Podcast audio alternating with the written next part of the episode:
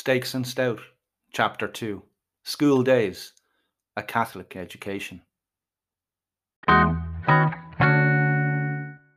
School days are the best days of your life? Me bollocks. I'd rather wrap barbed wire around me Mickey and squash it in a voice rather than go through all that again, I can tell you. One of me most abiding memories of school was the very first day. It was a fucking nightmare. Not because anything special happened. Well, save for the fact that me liberty had been taken from me in so unceremonious a manner. It was just, just everything about it. Now, I was never told I was starting school. Ah, no, I was just dragged from me labber one morning in September 1968, saddled with an old satchel that stank to high hell of mouldy hang sambos and sour milk, and then thrown out the door with me older sister Imelda. My ma didn't even come to school with me for the first day, for Jesus' sake. Mind you, she'd a baby on each diddy at that stage, so she never really went anywhere.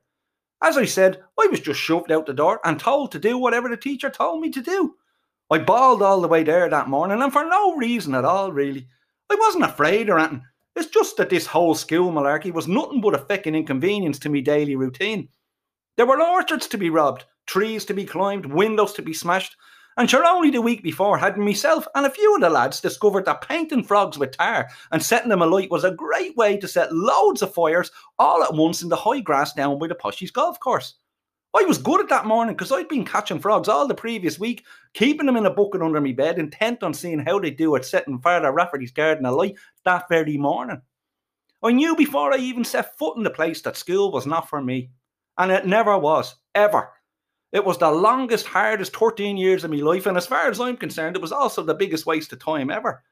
Whoever invented the Jesus and thing should have his bollocks beaten to a paste with the flat side of a Hurley before having it tossed into a blender for good fucking measure. That first day when Imelda dropped me to the classroom, there I was, all on me Todd in a creepy old building that stank to high heaven of piss and mouldy carpets. I hated it. Me teacher was a horse of a yoke, a big old culchy heifer with a spanner eye, and by far the biggest ditties I'd seen in all me short five years. Jesus Christ, they were fucking ginormous. And I remember thinking that the mammy could have done with ones that big because the two little babbies were a right pair of hungry fuckers. She minces over to me and says, And what's your name, young man? At five years old, being literally unschooled in the ways of regular and polite society, says I, Mind your own fucking business. Fucking hell for the size of her, she moved like lightning, I'll give her that. Before I knew me arse from me elbow, I was up on our massive side of beef arms and was being dragged, quite unceremoniously on my dad, to the back of the classroom. She threw me onto a chair and says, I'll put some manners on you, boy. Now you can just sit there and wait for the present. Don't even dare to budge an inch. So I just sat there watching all the other young fellas come in as the heifer bitch fussed over all of them and their L ones. I knew a few of them from around the estates, like, but most of them were complete strangers to me. For the first time in my young life that I could recall, I felt out of place and not exactly comfortable in my own skin, if you know what I mean. I was left sitting on that poxy chair all day and never got me fucking present, the lying fucking dog. By the end of my first week, I'd had it up to me back teeth in the place. Despite hiding under my bed every morning, I was quickly found and dragged down the road by me old lad and thrown into the classroom. And I tells you, I was in no humour for that old cow and her bag of yogurt tits. Anyways, one morning she puts me beside a poshy. Well, I say poshy, but he wasn't really. I mean, he was from our area, but he lived in an actual house with a chimney and everything, and his old lad owned the car and all. His name was Winston Parvley. Now that's one of two things as far as I'm concerned. It's either very posh or it's fucking child abuse. Either way, to call a child Winston, well, that's just fucking wrong. Anyways, I was put beside him, and I tell you, the look the fucker gave me when I sat down made me feel like the shite caked around a cow's hole on a cold morning. Then the bollocks robbed me pencil, two crayons, and a ball of mall at that fucker. I remember thinking, fuck this for marbles, I'm having none of this. So lunchtime comes around and I sees him over by the swings. He was all on his Todd. To add insult to injury, there was the fucker eating a bag of Tayto and spilling and bleeding everywhere. Now that to me was heresy. You see, I only ever got crips at Christmas. And here was this little wanker spilling them all over the gaff like they were nothing at all to him. And Jesus, that just made me blood boil. I found a piece of timber over by the janitor's shed because I was intent on doing a domo special on him. I sauntered up behind him, had a quick squiz around to make sure the teacher wasn't watching, and then I fucking clattered him on the back of the head. Christ alive, it burst like a water balloon, and Winston went out like a lamp. I thrown the wood away, picked up his crips, and ambled merrily on my way, scot free, thank you very much. Before I knew it, we were coming up to me first Holy Communion, and teacher told us that we had to be best friends with Jesus or we wouldn't be allowed to make it. That was fine by me as long as Jesus didn't get to think we were mates forever, you know. Me ma was dead excited about the whole thing. She even brought me into town to buy new clothes for the big day. Now, this was the bizzo. You see, up until then, every thread of clothes I'd ever worn were hand me downs from the brothers, jocks and everything, right down to the yellow patches, skid marks, and all. The big day finally arrived in May 1971, and it was queer gas all the same. I mean, you had to get all dressed up in a fancy suit, the trousers of which cut the Mickey off me, by the way. You had to go to Mass on a bleeding Saturday. A Saturday! And then you had to go again the next day, same as normal, so you didn't even get away with it having gone the day before. And then they expect you to believe that that little piece of wafer you get is the holy body of Jesus himself. Looked more like an Askey's wafer to me, but then my ma told me that the priest, he does some sort of magic trick or something, and presto, the wafer is now the holy Jesus' body. I tell you now, come the big morning, I was first in line up to receive, because hadn't Wally Mason told me that the best bits always go first, and I was fucked if I'd be coming up last and getting an elbow or a toe or some shite like that. And here's another thing. I'll never forget the taste of it either, or the non-taste more like. Do me a favour there, close your peelers and try to think of that taste. Now try and describe it to someone who's never had it. You, you can't, can you? It's impossible. Holy Jesus tastes like nothing. Bit unsettling, really, that the creator of the universe doesn't even taste like an old ice cream wafer, and him supposed to be magic and all. No fucking use at a kids' party, I tell you. And God, doesn't the holy body have a terrible knack of sticking to the roof of your mouth? You, you try to swallow, but no, swump, stuck to the roof of your gob. Oh, I'm convinced that's why people cover their faces after communion. They're trying to hide one of their fingers as they try to scrape the good Lord off their palate. Of course, it wouldn't be me good self if something didn't go wrong on the day. When it came to receiving, didn't me mind go blank as to what I was to say afterwards? So when Father Rafferty says to me, Body of Christ, says I, thanks a million, Father. Jesus, the look he gave me would have withered the flowers on a china teapot, and him still pissed off at me because it had taken me 20 minutes in my first confession to tell him me sins, chief among which was me unyielding devotion to getting me hands on Nuala Toomey's messages. Still, when all said and done, it turned out to be a great day. The old fellow was in flying form for whatever reason, and sure wasn't that a bonus in itself. Uh, after traipsing around to all the relatives collecting me few bob, the whole family, all 15 of us, took the train out to Bray for the afternoon, and Jesus, it was deadly. I had the grand sum of twelve pound five shillings in me foca, and sure didn't I think I was Aristotle Onassis himself, only throwing the cash around like snuff at a wake. We had ice creams with proper wafers, mind you, candy floss, two bottles of red lemonade each, and, a Peggy's leg.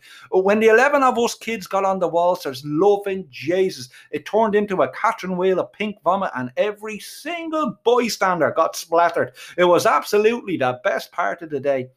The next day, still flush and with a hole burning in me pocket, I went strutting down to the shops, intent on spending a few bob.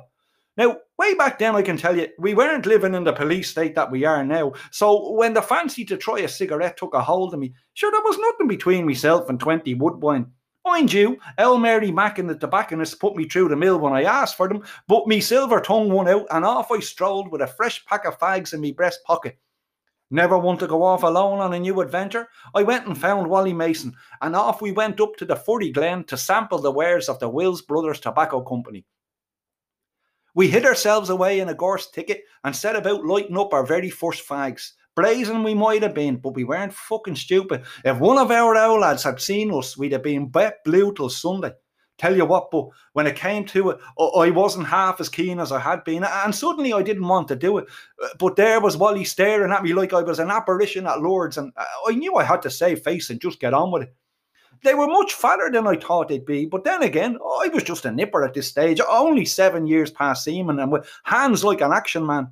I was shitting myself, but trying to look as cool as I could in front of the other lad, I put one between me lips and lit it. It wasn't that bad to begin with, and I let it hang from the corner of me gob, feeling for all the world like John Wayne, until a ribbon of smoke went into me eyes, and Jesus, it felt like a dragon had pissed on me face, the fucking pain of it. By this stage, I was starting to wish that I'd never given Wally a shout because I could have just thrown it away there and then and gone home with nobody the wiser of me cowardice.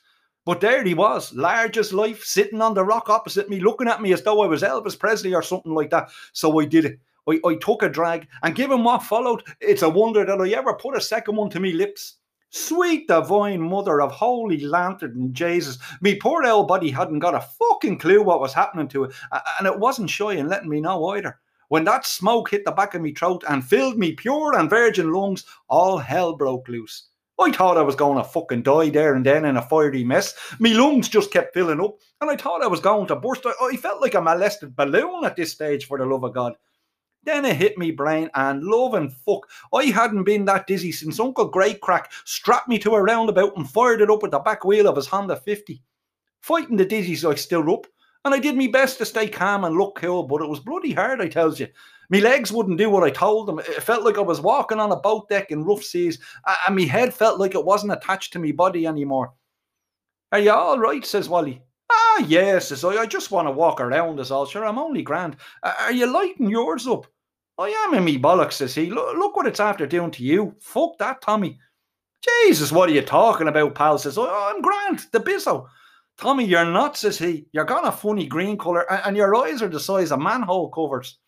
Would you fuck off? I'm grand, says I, as I did me best to stay calm, while every inch of me body, inside and out, was screaming, Whatever the fuck you're doing, fucking stop it now. I tried to lean against a tree trunk and missed. My head was thumping and I couldn't get me bearings at all. The old belly was churning around like a top load washing machine on steroids, and my legs were shaking like mad. The other smarmy fucker was loving this though, the bollocks. Are you sure you're all right, Tommy? says he. Doing me best to stop from bleeding fainting, says I. Grant, not a bother at all. Take another drag, says he, the belligerent fucker. I put the fag back to me lips and dragged again. Suffering divine Jesus, it might well have been a barrel of watery dog shite going into me gob, because I fucking puked and puked big time. The other bollocks got it all over the top of his head, and Jesus, it wouldn't stop. At one stage, I thought my arse had been plumbed up to a septic tank because it just kept coming and coming. I'd never seen so much puke in my life, and talk about diced carrots, loving divine Jesus. There was enough there to keep the cast of watership down fed for a decade. I couldn't even catch me breath, and I honestly thought I was going to drown in my own vomit. Still, I held on to that fag like a drowning man to a rope, because I'm a scabby bollocks, and sure hadn't I paid for it after all, and I was fucked if I was throwing it away. It eventually stopped, and I collapsed on the ground in a sweaty green heap, trembling like a dry alcohol. That was possibly the most traumatic experience of my life. Well, at least up until I married that dog, I now have the pleasure of calling me ex-wife. So upset was I from the whole incident that after regaining my composure, I, I, took another drag to calm my nerves and started the whole Jesus process off again, except this time my belly was empty, and I'd swear I cracked a couple of the ribs from dry reaching. But I stuck at it, determined bastard that I am, and by that evening I was smoking like a pro. I could inhale up me nose, blow it out me nose, blow rings, the whole shebang. Jesus, all I was missing was the poncy cravat and the smoking jacket. I smoked so many fags that day that come evening time I sounded like Ronnie Drew chewing rocks. I've been smoking ever since, 40 a day, and no sign of stopping. Sure, no wonder I have the lung capacity of a gnat and a heart like a mouldy apple. The years flew past as they tend to do when you're a nipper, and sure didn't fourth class come flying around like I don't know what.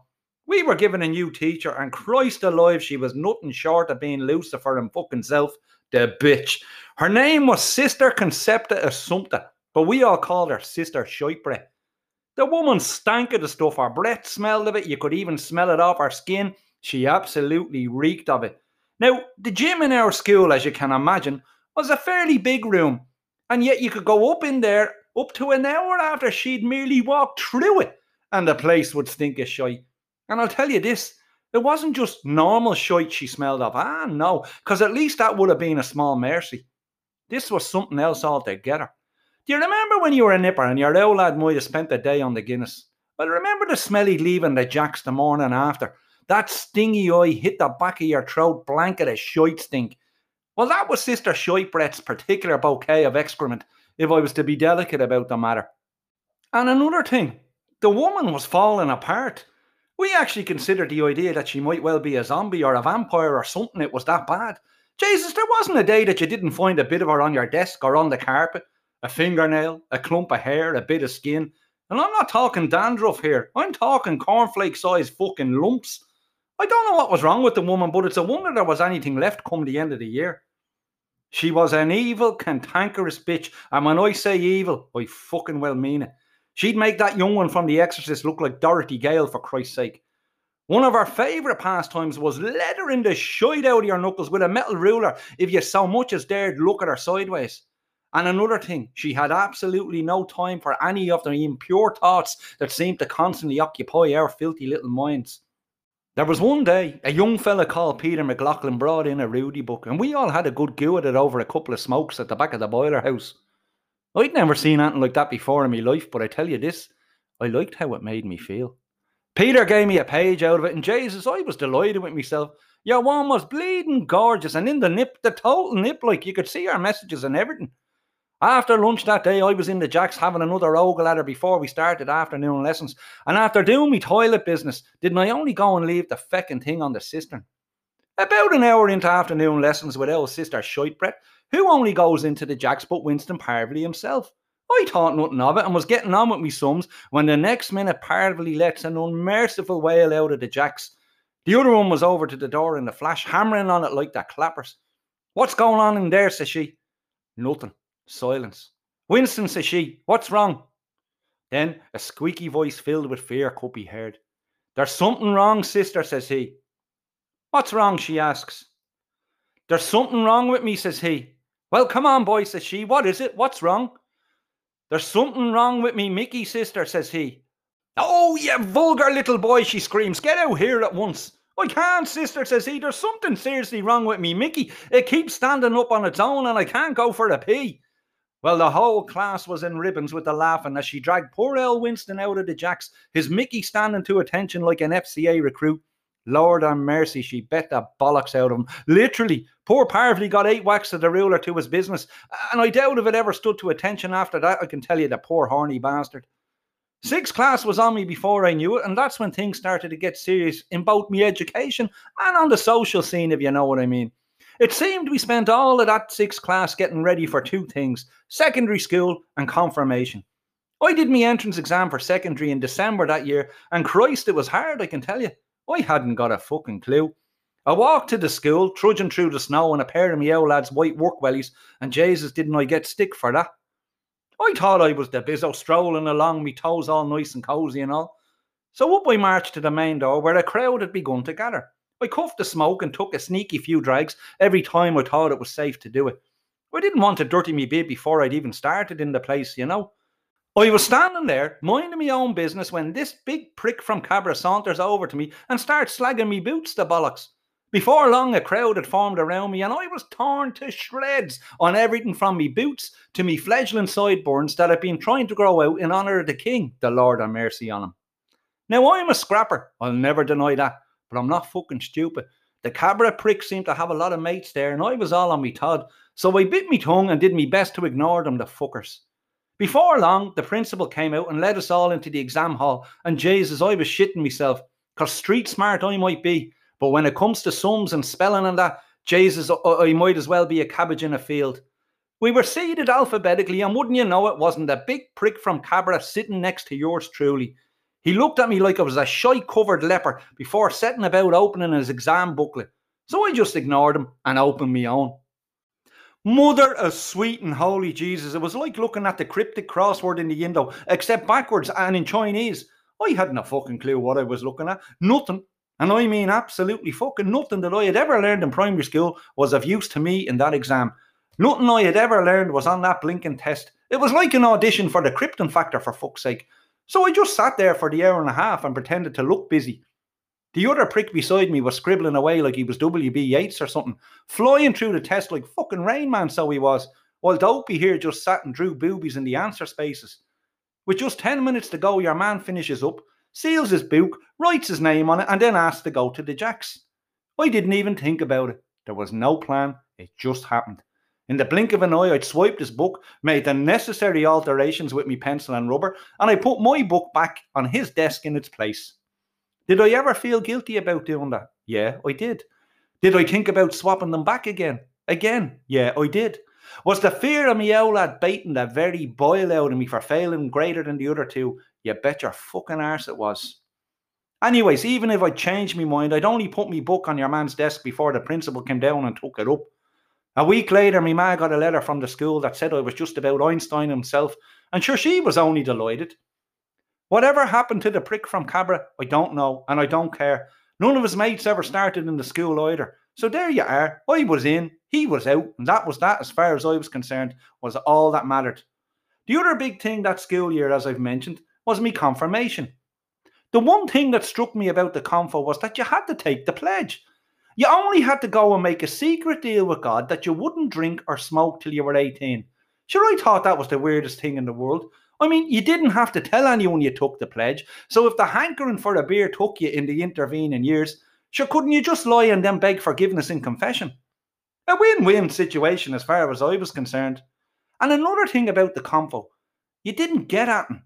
I mean, on the day you just walked up to the bishop and he says something like, ta da, you have the Holy Spirit, and that was that. No holy bits of Jesus or anything. And I wouldn't mind, but I was fucking starving that morning. After looking at all the pictures in my catechism over the years, I was expecting the church to be filled with the hot and holy wind of God and, and a little flame to land on my head.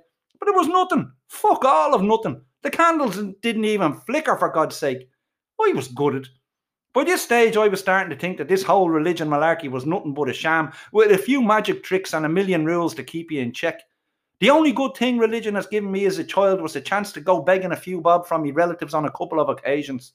Oh, and two new suits as well. The rest of the time, religion just scared the shit out of me. I mean, there was purgatory, hell, brimstone and fire, eternal damnation, and the threat the Holy God knew what you were doing the whole time. Jesus, it's a wonder I ever touched me Mickey at all. I remember about four months before the confo, Father Rafferty came in to speak to us lads. Sweet divine, by the time he was finished, I was scared stiff to even look at me, Mickey. Never mind having now play with it for the fear of going blind or it falling off. For three or four months after that, I wouldn't take a piss unless I had me ma's cooking tongs to hold it, so scared of burning in hell was I. So it comes time to take the pledge, and as I was already smoking like a chimney by that stage, I didn't say the words when it came to that part. I did, however, say the bit about the drinking. I lasted all at 37 hours in fairness. It's another strange thing about the church that they wait till you're 12 or 13, on the very edge of becoming a young man, with your old hormones going off like fucking fireworks, before they tell you that Mickey messing and girls are a sin. But then they go and tell you that God made us in his own image, Mickey and all, I suppose, and that we have free will. Talk about fucking you up. So I went with free will, have done ever since. I made £28 and 50 pence that day, and I was a lot cuter this time around. No trip to Bray with the family, no Peggy's legs, no candy floss. I had a 20 a day habit to feed, and besides, hadn't I a terrible goo on me to try a pint of stout? The evening after the confirmation, myself, Freddie Collins, Jimmy Breen, Wally Mason, and Johnny Taylor clubbed in two quid each and got Jimmy's older brother to get us a few bottles each.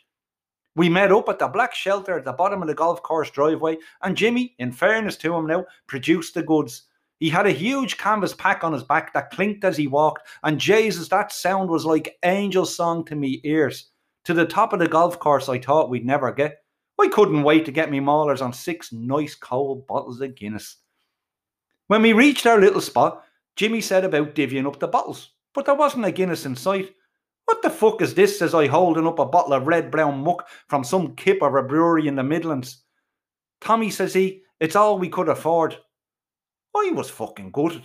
I don't remember the name of that beer or even the colour of the bottles, but I can tell you this to drink it was like pouring acid down your throat. Jesus wept. Actually, it was worse than acid. It was like drinking barbed wire soup with razor blade croutons. But intent on getting pissed, we persevered. By the bottom of the second bottle, I was three sheets to the wind and in love with the world and his uncle. Until it came time to piss, and anyways, Christ alive, it was like pissing panel pins and glass. Me bleeding flute was in ribbons. A third bottle calmed me down, and the news that Nuala Toomey and her friends had said they might make an appearance gave me Mickey the power to move unassisted. Sure enough, as it got dark that evening, the girls arrived. There was more jostling and whatnot between us lads as to who would pair off with who, because no one wanted to get stuck with Rebecca Davis, who was, I'm sad to say, a terrible skack altogether. After the girls arrived, and before what's what could be sorted out, Nuala had me by the hand and asked me did I want to go for a walk with her. So off we go, stumbling out into the darkness. I'm half cut, a fag in hand, and only just gone 13 years of age, mind you. Sure, it's no wonder I've turned out the way I am, for God's sake. As we made our way down to one of the greens, I'm doing my best to fight a dizzy fuzziness that I'd never felt before. I can hear her off in a cloudy distance telling me that I can't use me tongue when we kiss, but if I behave myself, she might let me touch one of her boobs. I was starting not to care. This drinking business wasn't like I'd imagined it at all, and all of a sudden I wanted to be tucked up in me labba with a glass of milk and a hot water bottle. She tells me that if I tell a soul that she let me touch one of her rumpy drums, she'll have her brother knock the shit out of me. We sat down on the green and I was paralysed. I didn't know what to do or when to do it. She takes me arm and puts it around her shoulder and kisses me on the lips. I close my eyes because that's what they always do on the telly. But suffered and Jesus, the dizziness only got worse. At that stage, I actually thought that I could feel the world spinning beneath me. I tried to pull away from her, but she pulled me tighter and clamped her hand around the back of me head. No, tongues me bollocks, I remember thinking. It was like she was trying to lick me appendix by this stage, and I didn't like it at all. And then it happened. Projectile vomit hasn't got a patch on it. This was missile, no, water cannon vomit. And Christ, I thought it stung going down. It was like wet fire. I didn't even get a chance to turn my head away. Me chances of ever getting my hands on Nuala Toomey's messages evaporated the second that red spatter of half digested ale splattered all over her pretty face. Leaking like a burst sewer, I grabbed me three remaining bottles and fucking legged it out into the darkness to the sounds of Nuala cursing me from a height as she herself began puking too. I'd blown it. Me first ever chance with Nuala, and it was surely me last as well. I went down by the canal and stupidly finished the rest of me bottles before stumbling home while eating dock leaves to hide the smell of drink and hoping against hope that my old pair were in bed. When I woke up the next morning, Jesus wept. I had a hangover you could have taken a photograph of. Me eyes were like piss holes in the snow, and me teeth felt like they were wearing iron jumpers, for God's sake. Me ma thought I had the flu and kept me home. It was a good job too, because I'm sure Nuala's brother would have fucking killed me had he found me. With only two weeks to go, I, I kept up the sick act and stayed off. I never went back. And that was that for primary school. Onwards and upwards, me friend.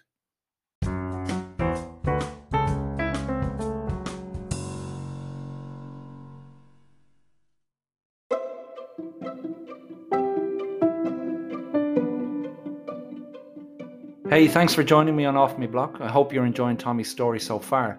Next week it's chapter 3 The Singing Student, Secondary School, where Tommy discovers love and his singing voice. Off Me Block is available on Anchor.fm, Apple and Google Podcasts, Spotify, or wherever you get your podcasts. Please be sure to like, share, and follow, and thanks for listening.